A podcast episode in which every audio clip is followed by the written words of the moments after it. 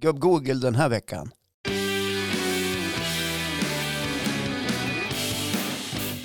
Mange ställer om hela sitt liv. Han gör ett helt nytt livsval. och ökar på med fett. Och sen får du äta grönsaker, men inte, det måste vara eh, grönsaker ovan jord. Gröna grönsaker. Gröna grönsaker, så att eh, morötter och, och lite sånt där eh, försvinner ju då. Johan, In- du har alltså på bantar? Eh, jag håller inte på Jag vill inte se det som att jag bantar. Det är bra. Jag vill se det Bra. som att jag ändrar en livsstil och Bra. eh, tänker sundare. Och Johan han har börjat tycka om hösten helt plötsligt. Vinter och sommar, det har varit mina årstider. Om man tänker vintern... Alltså att du gillar dem. Ja, jag gillar dem. Alltså, Ja. Det är som mina årstider där jag har trivts som bäst. Okej.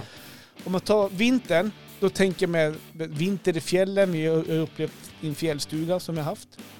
Där det är sol, vi umgås och det är vita fjäll och det är fint. Och det är... Hemma då har vi då skottat så här snygga kanter vet ni på uppfarten. Ja. Mm. Har försökt att matcha grannens kanter. och Där är, är ligger ganska mycket lä. Det har jag gett upp faktiskt. Själv funderar lite grann kring skvaller. Och för goda vänner skvallrar om varann till en tredje vän till exempel. Ja, ni fattar. Men var och en av dem kunde skvallra om den andra till mig. Vilka var det? Det tänker jag inte säga.